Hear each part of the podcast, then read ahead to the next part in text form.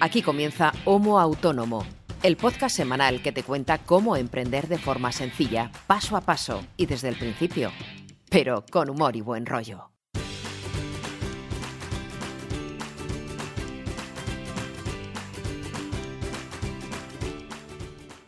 Hola amigos, hola amigas, ¿qué tal? Bienvenidos y bienvenidas a un nuevo episodio, si no me equivoco, el número 54 de Homo Autónomo. Si eres recién llegado, no hace falta estudiar arqueología ni ser de la NASA para saber de qué va esto. Esto va del trabajo de los autónomos porque lo hacen casualmente dos personas que se dedican a eso, a ser autónomos. Yo soy César Brito, soy copywriter, periodista, creador de contenido y algún par de cosas más que ahora mismo no vienen al caso.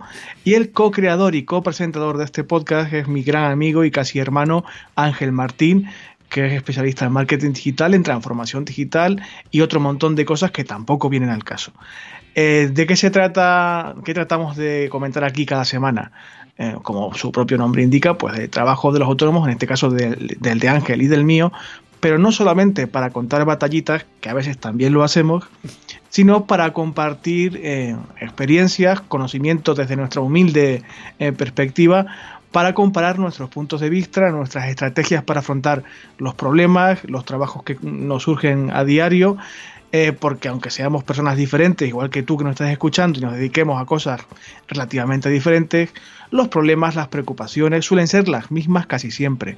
Y pensamos que para quien está empezando a emprender o a iniciar algún proyecto propio y tiene decidido eh, ser autónomo, ser autónoma, pues este tipo de conocimiento, de anécdotas, de consejos pueden venir bastante bien porque nosotros cuando empezamos pues nadie nos dijo esto, nadie nos explicó de qué iba la movida y hubiéramos agradecido, por lo menos a mí me pasa, eh, alguien que nos dijera, mira, no, esto que estás haciendo está mal, o te recomiendo que hagas esto otro, o échale un vistazo a esta estrategia, a esta herramienta, o a este truqui del almendruqui. Y a eso nos dedicamos eh, todas las semanas.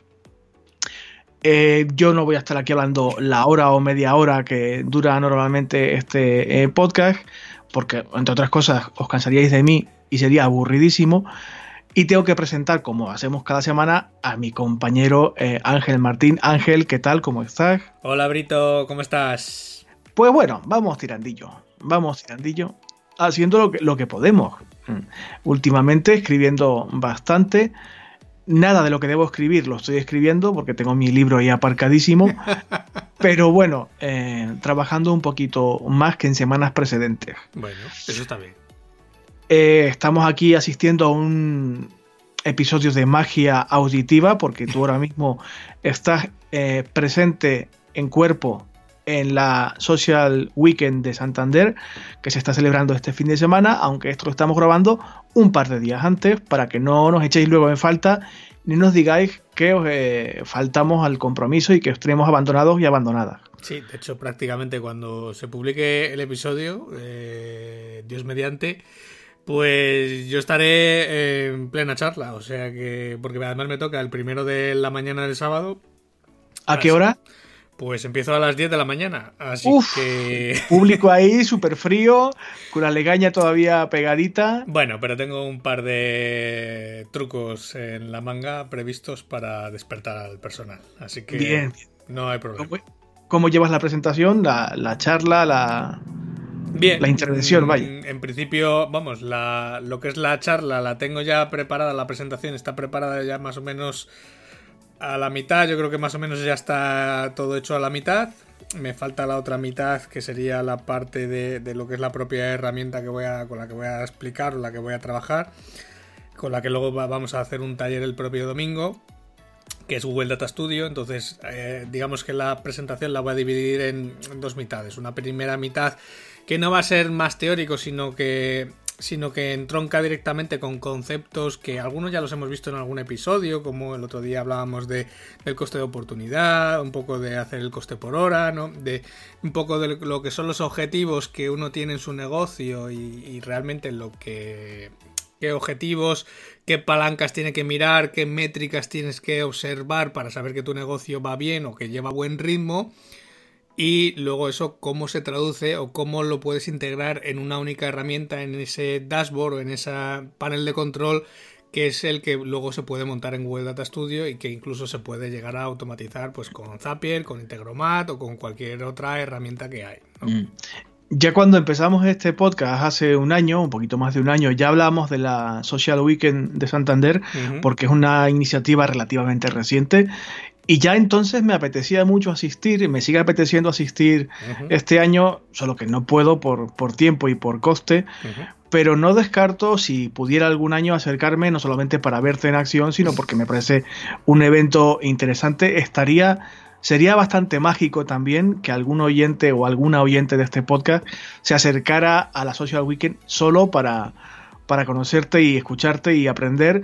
A ver, esto, a ver, es muy pretencioso porque somos un podcast muy pequeño todavía y muy modesto, muy humilde, pero sería la locura que alguien apareciera por allí. Hola, que te escucho aquí con el loco este, el Brito, en el podcast que hacéis semanalmente, sería la locura. Bueno, a mí me haría muchísima si caso, Si se da el caso, pues ya lo comentaremos. Eh, sí que me ha pasado alguna vez de ir a algún sitio y decir, ah, yo te escucho, tal, eso que, eh, de los podcasts y tal. Y, no es la primera vez que, ya me ha pasado. O sea que. A, mí, a mí me ha pasado. Me ha, pasado mucho con, con personas que me. Yo cuando entrego mi tarjeta de visita tiene mi, imagen de marca, mi logotipo, que es el mismo que uso en todos lados.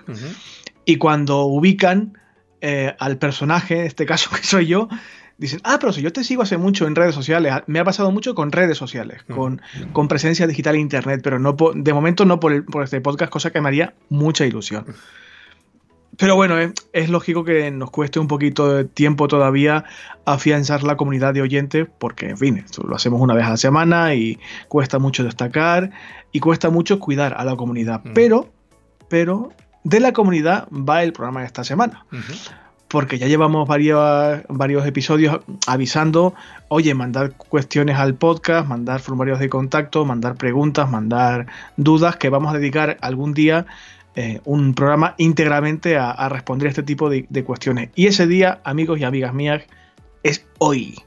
Vamos a intentar responder a las poquitísimas preguntas que nos han llegado. La verdad es que agradezco mucho el esfuerzo de quien nos ha hecho llegar el comentario porque sé que cuesta y porque sé que, en fin, eh, no apetece mucho, hay gente incluso que le da un poco de, vergüenza incluso. Eh, me gustaría que fueran 54 comentarios y día para dos episodios, pero de momento son poquitos. Aún así, como siempre prometemos, responderemos a todo ello como buenamente podamos, vaya. Y también vamos a dedicar un, un, poquito de tiempo, muy poco, a dar un repasito muy, muy ligero, muy superficial, algunas noticias que nos hemos ido encontrando estos días pasados que tienen algo que ver con la actualidad y con el mundo del autonomismo. No todas, porque aún quedan bastantes en la recámara, en la nevera, pero vamos a intentar hablar de un par de cositas que, bueno, podría ser interesante eh, conocer. No todas son positivas, muchas de ellas son un poquito bajoneras, como siempre sucede con la actualidad que tiene que ver con los autónomos, pero es que yo no, yo no me invento eh, el mundo como es. Esto es así y lamentablemente hay que hablar de este tipo de cosas. Pero pocas veces hay noticias buenas realmente. Es que desgraciadamente muy pocas veces. Pero vamos a ir por partes. Vamos primero, si, te parece, a atender las preguntas.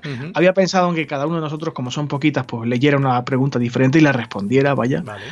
Así que vamos a, lanzarnos directamente a ese en responder las cuestiones como buenamente podamos. Y además vamos a usar esa musiquita de fondo que a mí me gusta tantísimo porque tengo, tengo un corazoncito friki también en el fondo, no muy jugón porque yo no he sido mucho de, de jugar a videojuegos, pero esa musiquita de Super Mario de fondo me mola mucho eh, tenerla, porque es la que usamos cuando recurrimos a, la sección del feedback en condiciones como es el caso de hoy. Venga, pues vamos a arrancar con ese feedback.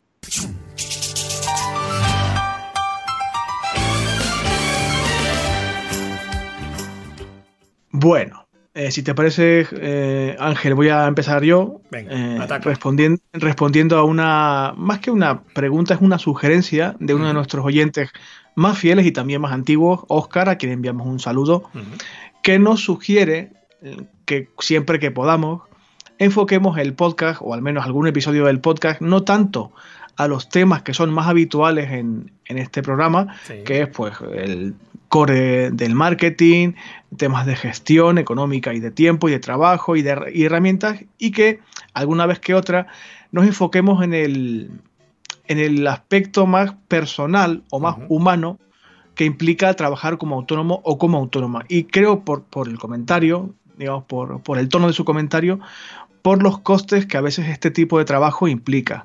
eh, el desgaste mental, la pérdida de contacto familiar, eh, la angustia que genera el tener un proyecto que no sabe si va a ir bien o no. Es verdad que llevamos una temporada que no dejamos caer mucho ese tipo de temáticas, pero sí que está muy presente porque evidentemente de estas cosas hay que hablar. Uh -huh. Y ya sabes, Oscar, ya sabéis todos y todas, que esto normalmente mmm, solemos hablar del asunto. Procuramos espaciarlo para que esto no tome un cariz casi de consultorio de psiquiatra. Pero eh, sí que lo tenemos en mente y lo haremos. No sé por dónde tiraremos en el siguiente episodio que dediquemos a esto, uh -huh. pero sí que lo tenemos en mente y sí que lo, sí que lo haremos. Sí. No demasiado seguido para que no quede así demasiado filosófico el asunto, pero lo haremos, lo haremos. De hecho, hemos hecho alguno, hemos hecho de, hemos hablado de la montaña rusa del emprendedor. Eh, y es que precisamente recuerdo aquel episodio eh, cuando decíamos la montaña rusa del emprendedor que tú además estabas pasando por una época también un poco valle sí, y sí. que incluso tú me decías es que ha quedado un episodio un poco lacrimógeno entonces sí un poquito bajonero sí entonces a ver, también mm, es cierto que nosotros siempre barremos un poco para casa, cada uno en su campo y, a ver, claro, cada uno es especialista en su campo y, y ojalá tuviéramos una tercera pata que fuera un psicólogo o una psicóloga que hablase de estos temas, porque, hombre, eh, sí, nosotros lo podemos comentar a título personal, lo que nos eh, puede suponer, pues eso, por ejemplo, de carga familiar, de responsabilidad, de, de problemáticas que tenemos, por ejemplo, eh, de conciliar muchas veces.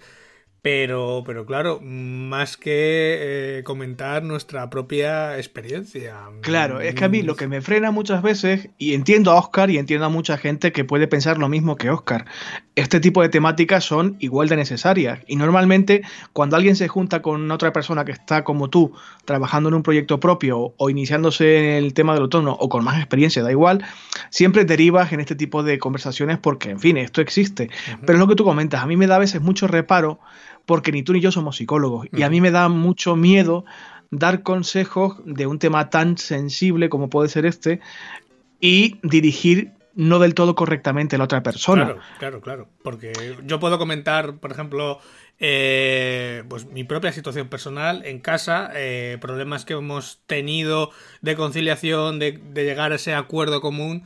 Pero claro, es mi eh, acuerdo mm, no tiene por qué ser el mejor ni tiene por qué ser válido para otras personas. Cada uno ahí en su propio ecosistema tiene que buscar su equilibrio. Y es que ahí, claro. por mucho que intentemos aconsejar o, o, dar pautas o al menos dar un poco de luz, mmm, yo sigo pensando que, que cada uno tiene que buscar el equilibrio de su propio ecosistema, de su familia, de su pareja, de su propia situación personal y claro, es que somos completamente distintos, incluso tú y yo somos completamente distintos, vivimos claro. realidades completamente distintas claro. y, y, no puede ser tampoco algo, o sea, hay que andar con unos pies de, con demasiado plomo, ¿no? Hay que andar con sí. mucho cuidado. De todas formas, esto lo haremos porque forma parte de la ideología mm. y, y, del, digamos, del, la línea editorial, entre comillas, del podcast, pero eh, lo haremos en otro momento, quizás no muy a corto plazo. Y aunque esto está sin cerrar del todo, os podemos desvelar a nivel interno, ya hemos pensado en esto que comentamos Ángel y yo, de contar con alguien especializado, ya hemos establecido contacto con, en este caso, con una psicóloga uh -huh. eh, muy, muy conocida en el, en el ámbito mediático sobre todo y de redes sociales y de, y de mundo digital, pero esta persona en concreto, que no desvelaré su nombre para mantener un poco la tensión, mm, en el momento en que contactamos con ella, llevaba varias semanas apareciendo en muchos podcasts seguidos y nos propuso esperar un poquito para no saturar demasiado a la gente con, con este asunto, desde su perspectiva, con, mm. con, estos asuntos, y lo hemos dejado para un poquito más adelante.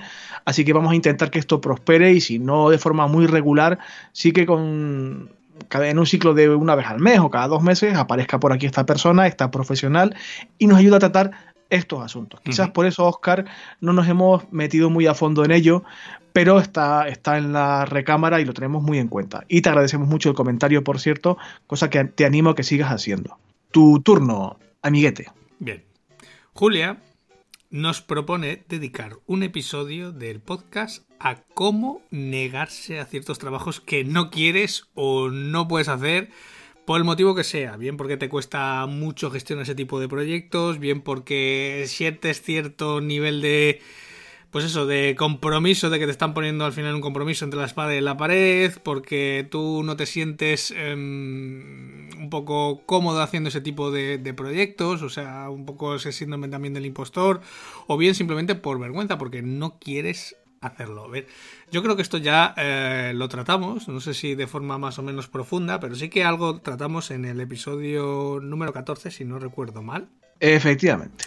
Eh, pero bueno, eh, a ver, se le puede dar una revisión, a ver qué contamos en ese episodio número 14 y a ver si hay algo que, que no hayamos contado. A ver, yo es que prácticamente mm, no hago nada que primero que no me interese, porque mm, para trabajar incómodo prefiero no trabajar. Entonces, pero volvemos a lo mismo, que cada uno es cada uno y cada uno tiene su propia situación. A ver, yo entiendo a Julia que una cosa es cuando no te queda más narices y te tienes que agarrar a un clavo ardiendo, pues lógicamente hay veces que tienes que tragar muchas veces con cosas que no quieres hacer. Pero a ver, de esto hay formas de zafarse o de quitarse, que ya las vimos yo creo en su momento en el episodio, que es pues desde dar un precio eh, muy por encima de lo que es tu mercado o tu nivel y lógicamente intentar eh, espantar a ese cliente o bueno o simplemente jugar con esa cola de, de no sé de espera no al final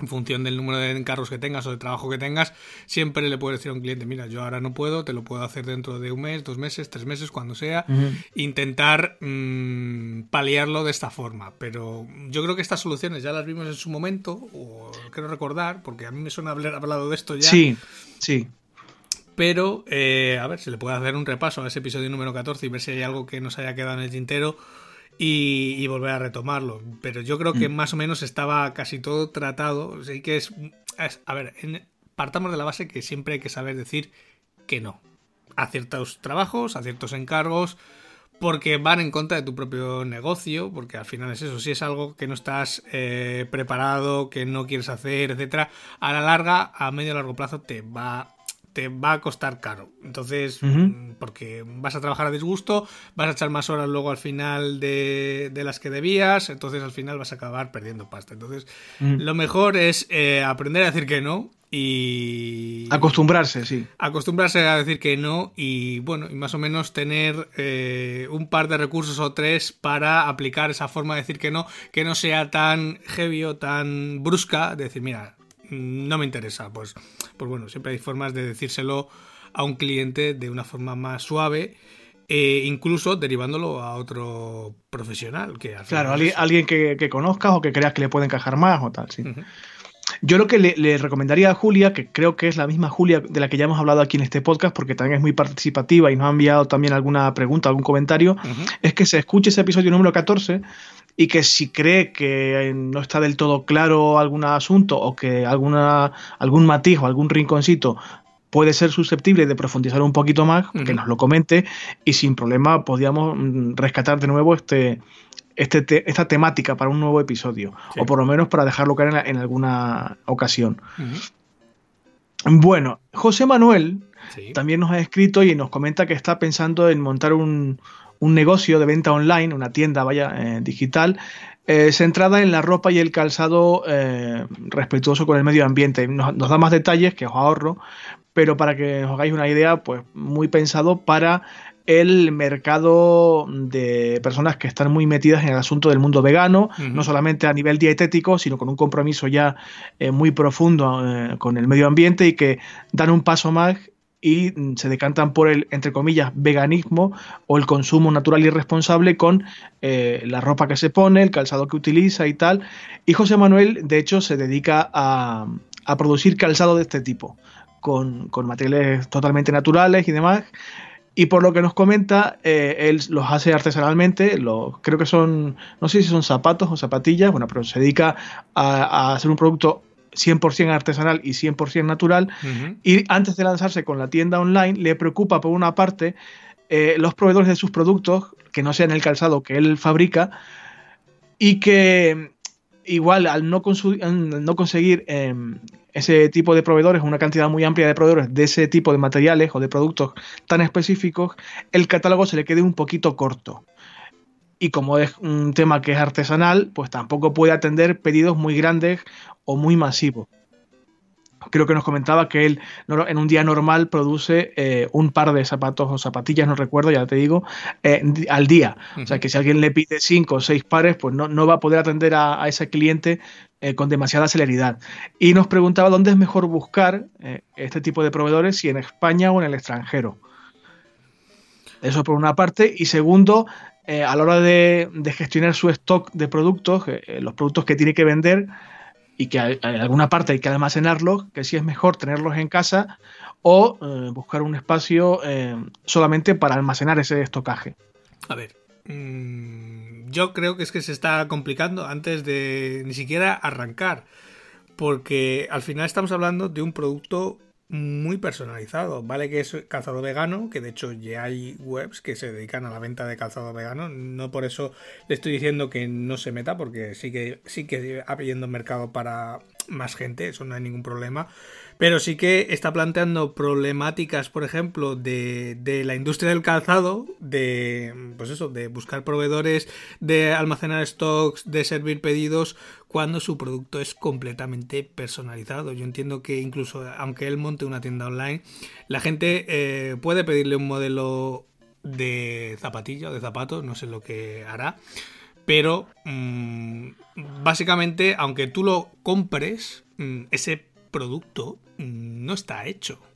No, o bueno, puede tener a lo mejor uno de cada talla, podríamos decir, pero es que siendo un producto tan personalizado, yo creo que hasta seguramente se tenga que poner en contacto con el cliente y averiguar pues características del pie, de medidas, etcétera. O sea, sí que me, ahora mismo no recuerdo el nombre, pero sí que me suena de que hay algún, incluso hay gente que se dedica a hacer, por ejemplo, zapatillas de deporte también así veganas y hacen la producción uno a uno, o sea, cliente por cliente, porque se ponen en contacto con el cliente, eh, pide las medidas del pie, o sea, no es algo que se puede hacer de forma industrializada. Entonces, al final aquí lo que hay que jugar es un poco con esa lista de espera, porque al final no va a ser una zapatilla que te compres en Amazon, que te la sirve al día siguiente, sino que a lo mejor es una zapatilla que te tarda una semana, dos semanas o tres semanas en llegar a casa. Entonces no, yo creo que al final el que apuesta por este tipo de productos va a aceptar que no le sirvas el producto al día siguiente, sino que puedas tardar tres semanas o incluso un mes en mandárselos,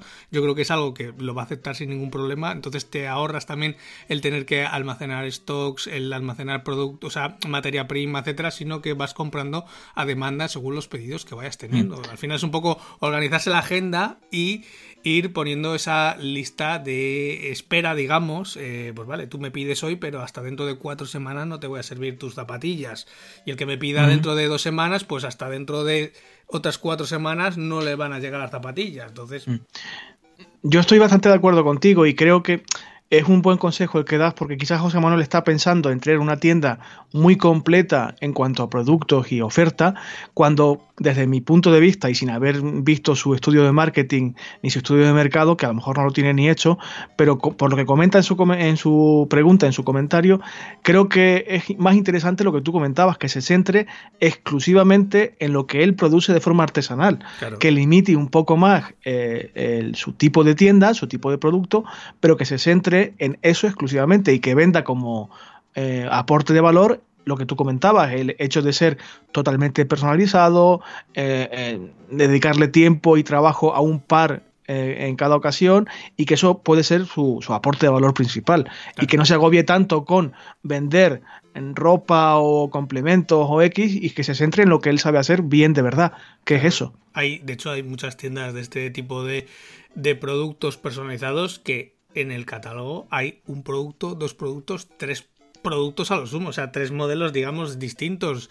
Y de ahí, eh, sí, puede haber un modelo nuevo, a lo mejor eh, para la temporada que viene, o sea, para la temporada a lo mejor de otoño-invierno, pero vas metiendo un modelo cada seis meses, pero no, o sea, no puedes pretender ser un Amazon del calzado si eres tú mismo en tu casa produciendo, pues eso, una, un par al día, porque es inviable. Y lógicamente ni el precio ni los costes van a ser lo mismo que comprarte, pues eso, unas bambas en, Amazon, porque no puede ser. Y creo, esto eh, desde, la pura y simple intuición, me parece que su público objetivo también va a poder apreciar eso que le puede ofrecer como valor añadido, es decir, la atención calmada, pausada, por el tipo de perfil de cliente. ¿eh? Claro, es que no, no es el mismo tipo de público. Al final tú tienes que ir a, un tipo de público que sí que está dispuesto, pues por ejemplo, a gastarse 60, 70, 80 euros en un par de zapatos, o 100 o 200 euros en un par de zapatos,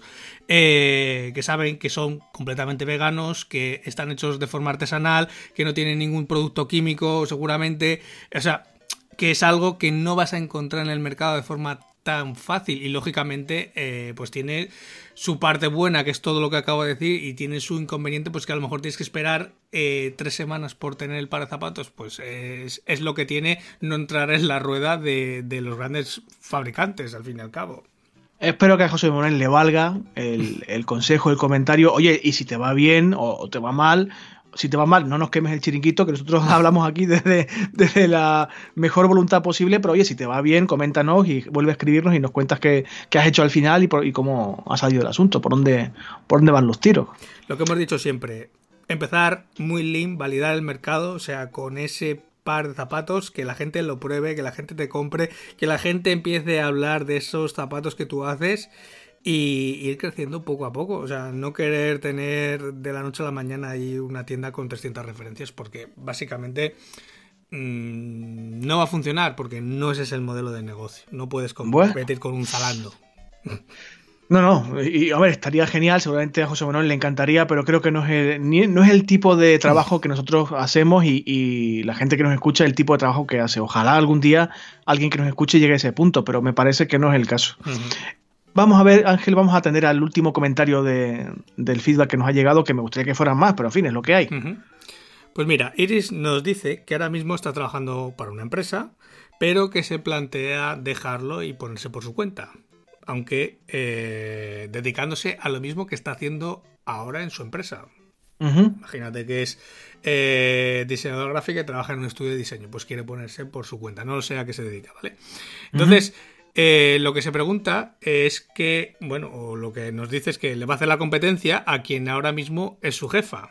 Vive en una ciudad pequeña y que si eso le puede llevar problemas legales, si le puede generar problemas legales. ¿O es mejor montar un negocio de otra cosa para que no me acosen de robar clientes o trabajo?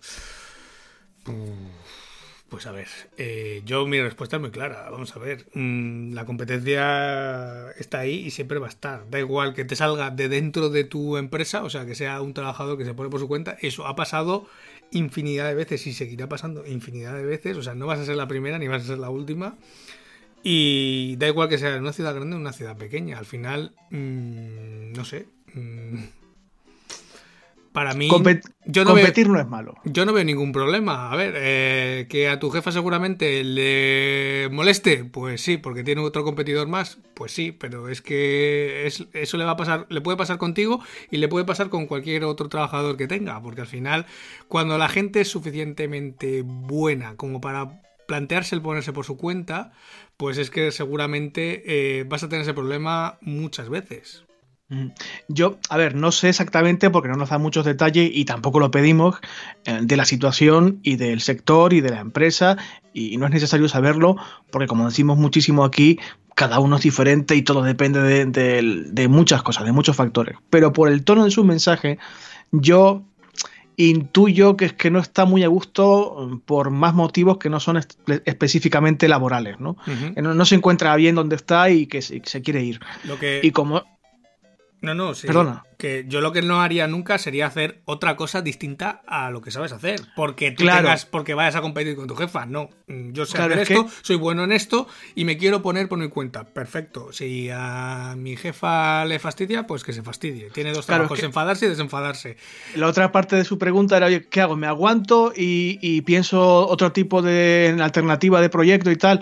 Eh, por no pisar ningún callo, por decirlo así, o oye, sigo haciendo lo que estoy haciendo ahora, que es lo que conozco y tal, y, yo evidentemente lo que nunca haría es hacer lo que sea que estés a disgusto contigo misma y incómoda porque estás haciendo un, no sé, montando un bar, por ejemplo. El ejemplo que ponía Ángel, si eres diseñadora, que no sé si es el caso, Iris, poner un bar, pues es un poco arriesgado. Si conoces un sector y un trabajo, es mejor que lo hagas. Y lo que decía Ángel ahora, si eres buena, da igual con quién compitas, vas a acabar destacando y te va a ir bien seguramente.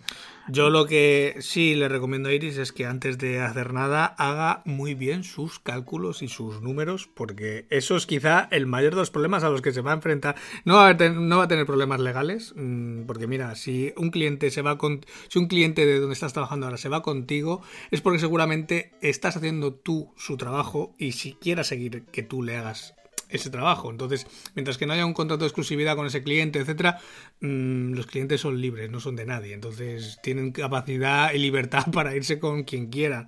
Ni para eh, elegir, claro, claro. Eh, lo que sí te, yo le recomiendo es que haga muy bien sus números, eh, sus cuentas y realmente que tenga claro si le sale rentable o no le sale rentable, lógicamente.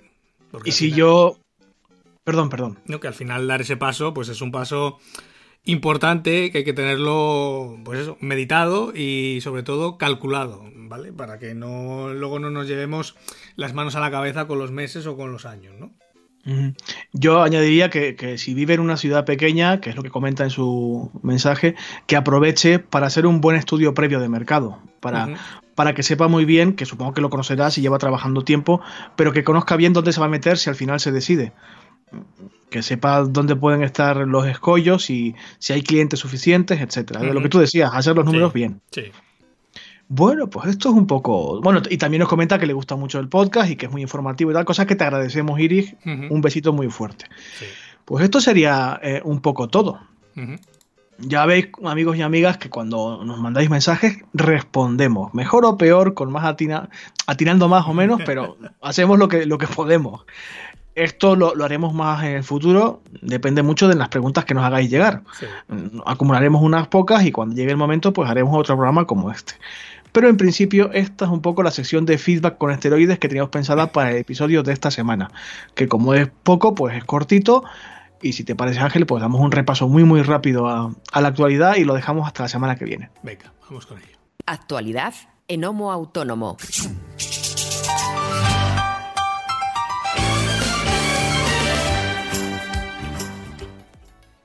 Bueno, como diría Broncano, ¿qué ha pasado? ¿Qué ha estos días, estas semanas? Bueno, han pasado muchas cosas. Posiblemente puedas estar escuchando este podcast en 2027 y lo que te contemos pues te la sople totalmente.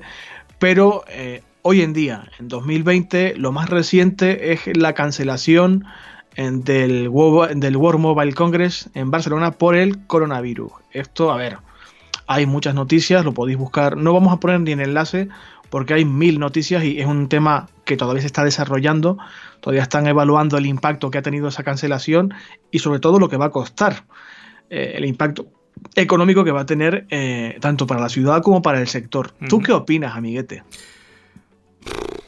A ver, es que es difícil saber qué es lo que podría haber pasado, pero si hubiera, si se celebra y pasa algo, eh, a ver, aquí puede ser el peor el remedio que la enfermedad. Sí, pero tampoco hubiéramos sabido qué hubiera pasado si realmente se celebra, ¿no? Imagínate que se celebra, vienen 100.000 personas, eh, de repente hay un caso, dos casos, y hay que poner en cuarentena a media ciudad de Barcelona, ¿no? Con el daño de imagen y de... Eh, esto seguramente tenga bastantes consecuencias para los organizadores del, del mobile para la empresa que lo organiza porque tendrá que pagar indemnizaciones, mm, casi seguro. Pero, pero claro, no quita que otra empresa u otro organismo pueda seguir organizando el mobile y digamos que la ciudad mm, no tiene todavía ningún daño en su imagen.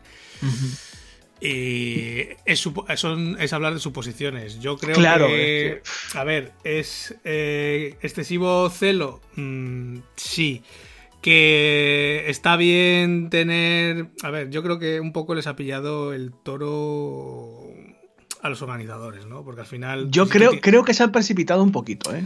creo. Se han precipitado, pero también esa precipitación viene, o ese, este desencadenante tan precipitado viene porque no se han tomado las medidas adecuadas semanas antes. A ver, el coronavirus es algo que llevamos desde mediados de enero, es algo que en los primeros días ya se vio la expansión que tenía eh, cuando tú tienes un evento en el que vienen 100.000 personas, en el que un alto porcentaje eh, vienen de esa región eh, de China, bueno, no de China, vienen, vienen de los países asiáticos, en concreto de China, tienes bastantes miles de asistentes que vienen de esa región, creo que haber tomado medidas casi en la primera semana hubiera apaciguado las aguas y hubiera hecho que esa cascada de empresas que se han ido cayendo no se hubiese producido, porque en la misma semana que se ha cancelado el mobile, eh, estaba viendo en Ámsterdam otra feria de tecnología, sí que es cierto que con la mitad de asistentes, pero no dejan de ser 50.000 asistentes, por lo tanto, claro.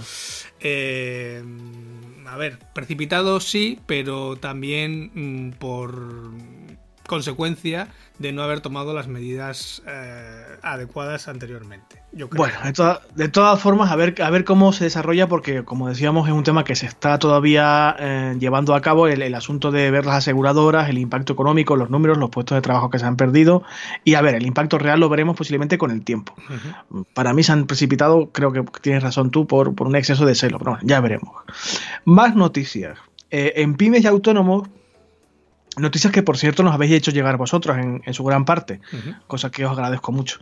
Eh, en pymesyautónomos.com hemos leído una noticia que, como siempre, enlazaremos, que habla del mito del emprendimiento joven, eh, porque sí es cierto que cuando se habla de emprendimiento, me imagino que de forma inconsciente se asocia eh, la imagen del emprendedor con alguien pues con espíritu emprendedor, con energía, con ilusión, y eso normalmente suele ser algo que es propio de la juventud, cosa que yo discrepo un poco, pero bueno, normalmente a nivel inconsciente se asocia a esa imagen mental. Y en pymes y autónomos cuentan de que no es así, que eso es un mito y que son los autónomos y autónomas de más de 55 años los que realmente tiran un poquito del carro del sector de los autónomos. No sé si esto es realmente así, pero bueno, en pymes autónomos aportan datos que es interesante, muchos porcentajes que no vamos a, desgranar aquí porque sería un coñazo, pero os dejamos la noticia para que le echéis un, un ojo y que sí que es cierto que mm, puede dar una imagen más real y no tanta no tan asociada al mito de que realmente los que tiran del carro son los que llevan aquí pegándose los cojones años y años y, que suelen ser normalmente gente de más edad que lleva más, tiempo en esto y que, bueno, son los que realmente están haciendo que esto no se hunda eh, un poquito más de lo que ya está. Pero bueno, dejamos la noticia eh, enlazada. Hace un año, cuando empezamos este proyecto, hablamos del Estudio Nacional de los Autónomos, del ENA, una iniciativa de análisis o de, mirada interior que lleva a cabo Infoautónomos. Ha pasado un año y han sacado hace muy poco la tercera edición de este estudio, eh, que bueno, saca conclusiones muy interesantes y que también enlazamos. Hablamos de él hace un año y me parecía feo no hacerlo este año, eh, casi que como, como también como aniversario de, de Homo Autónomo, pues eh, que el informe del ENA pues sea algo que manejemos todos para saber un poco qué ambiente se respira, cuál es el sentimiento de cómo van las cosas. Y oye, es cierto que hay muchas aseveraciones de tipo general que muchos de nosotros y nosotras podemos anticipar qué problemas son más comunes, em, cómo es nuestra relación con, con, la administración, con la legislación que hay vigente, qué esperanzas tenemos de que ocurra estos próximos años con el nuevo gobierno, etcétera. Pero bueno, está bien que le echéis un ojo y que participéis si os apetece para la siguiente edición. Y para terminar, insisto, hay noticias de sobra, pero vamos a intentar mm, fraccionarlas un poquito o, dejaroslas mm, caer de forma separada para que no os agobiéis demasiado. Eh, y esta noticia me la pasaste tú me parece muy interesante. Eh, está en el confidencial y habla de un melón eh, que ningún gobierno mm, abre o quiere le, parece apetecer abrir, ¿no? Y por, es porque los autónomos no cotizan según sus ingresos reales, sino con unos ingresos un poco teóricos y que no saben muy bien de dónde vienen. Cuéntanos por qué, por qué te interesaba esta noticia, porque ha sido tuya la, idea. Bueno, porque me parece, me parece curioso que, pues eso, es algo que todos los colectivos, todas las asociaciones de autónomos, de hecho, este domingo pasado, yo creo que ha sido, eh, había manifestación en Madrid, además por una asociación que tú has comentado también en algún episodio, que era la Asociación de Autónomos, eh, si no recuerdo mal, se llama AUPA, puede ser. Sí, Autónomos Unidos para Actuar, sí. Pues eh, habían convocado una manifestación en Madrid y yo creo que eran como mil y pico, mil y pico asistentes Precisamente hablando de esto, una de las reivindicaciones que piden es esta, que al final mm, uno pague ese, esa cuota en función de los ingresos reales que tiene, ¿no? Porque si la tecnología lo permite, que hoy en día sí que lo permite, y de hecho ya lo hemos hablado en más de una ocasión, que las dos administraciones que mejor funcionan son Hacienda y la Seguridad Social, que son las dos en las que se invierte eh, dinero para que funcionen, pues eh, técnicamente es posible, lógicamente, pero nadie quiere hacerlo porque precisamente, mm, lógicamente, mm, la seguridad social iba a verse eh, repercutida para mal. Porque sí, lo, iba, a notar bastante, sí. Pero bueno, mm, también en la noticia se hablaba de, de, que, claro, no todo es. O sea, no todo el mundo iba a poderse acoger a esa reducción de la cuota. Porque claro, hay mucha gente que ya está declarando los ingresos mínimos y por lo tanto si todavía declaras menos ingresos para bajarte la cuota de la seguridad social, Iba a cantar un poquito. Iba ¿eh? a cantar demasiado la traviata. Entonces, bueno, ahí estaba un poco la pescadilla que se muerde en la cola, ¿no? ¿Hasta mm. qué punto te, te puedes bajar los ingresos? Que en muchos, muchos casos sí que va a ser cierto de que no estás llegando a esos ingresos mínimos para cobrar esa. O sea, para pagar esa base mínima. Pero, claro, mmm, ahí estaba ese el melón que, nadie quiere abrir precisamente por eso, porque va a repercutir eh, de forma flagrante a las arcas de la seguridad social, lógicamente. Bueno, pues como siempre os dejaremos los enlaces para que echéis un ojo a la información, que si estáis escuchando esto en 2027, pues os va a dar igual, pero si estáis en el 2020, en esta línea temporal, pues oye, a lo mejor os parece interesante, eh, aún queda más, noticias, más actualidad que iremos eh, trayendo poco a poco y por supuesto si tenéis noticias, informaciones, comentarios de cualquier tipo de fuente a ser posible contrastada y de calidad, las recibiremos y le echaremos un ojo y si es interesante pues la traeremos aquí a colación. ¿Por qué? Porque esto sin vosotros y sin vosotras pues es una mierda. Ya lo habéis comprobado eh, hoy eh, cuando vosotros participáis es mucho más dinámico, mucho más rico, más interesante y creo que todos y todas podemos aprender un poquito más. Pero tenéis que ser un poquito más activos, ¿eh? que os veo que en iBox, por ejemplo, no comenta casi nadie y en fin, hay que daros un poquito más de vidilla. Yo sé que es difícil y nosotros no siempre colaboramos porque, a ver, no tenemos una producción de podcast muy muy seguida, esto si fuera diario posiblemente tendríamos mucha más visibilidad, pero he de decirte Ángel, he de deciros a todos y todas que yo estoy muy contento con lo que estamos haciendo, cada día me gusta más, cada día estoy más satisfecho con los programas que vamos sacando, con sus fallitos y con sus historias, pero bueno, cada día me, parece que, hemos dado en el clavo, por lo menos para un sector muy pequeño de la población que se interesa en estas movidas, me lo paso muy bien, yo me descojono de risa. Y, hablo de cosas que realmente nos importan a ti y a mí. Y confío en que este tipo de programas con, comentarios de la audiencia y para la audiencia, pues sean primero más frecuentes cada vez más. Más frecuentes cada vez más. He dejado de, aprender a hablar. más frecuentes cada vez más. madre mía. Se te está fundiendo el cerebro por Madre mía, madre mía las cabezas. Y eso que es sábado, la Virgen. Confío en que estos episodios sean más frecuentes y más nutridos de contenido para sobre todo comprobar que estamos yendo por la dirección correcta. Pero bueno, y por supuesto voy a aprovechar para darte las gracias a ti Ángel porque me estás demostrando que tienes una capacidad de trabajo increíble, que tienes una eres una fuente de conocimientos inagotable. Bueno, no, te pases, no te pases. Y que como nos dice uno de nuestros oyentes también más fieles y antiguos, Fernando, que es amigo nuestro, eh, merece la pena que nos adoptes a todos porque yo de verdad que no, hago otra cosa que aprender y aprender y aprender. Te lo agradezco mucho a ti y a todos los demás por escucharnos cada semana. ¿Por qué os digo esto? Porque ya esto se termina. Eh, vamos a dejarlo por esta semana. En siete días volvemos. Os damos a todos las gracias por escuchar, sobre todo, a quien se ha tomado la molestia de comentarnos algo, de escribirnos una dudilla, una pregunta con un poquito más de intensidad. Os queremos a vosotros un poquito más. Esto es así. Y eh, os animamos a que sigáis escuchándonos, compartiendo esto si os gusta con los demás, que sigáis, hablando de, este podcast a, la gente a que queréis y apreciáis o que creéis que puede ser interesante para ellos y para ellas.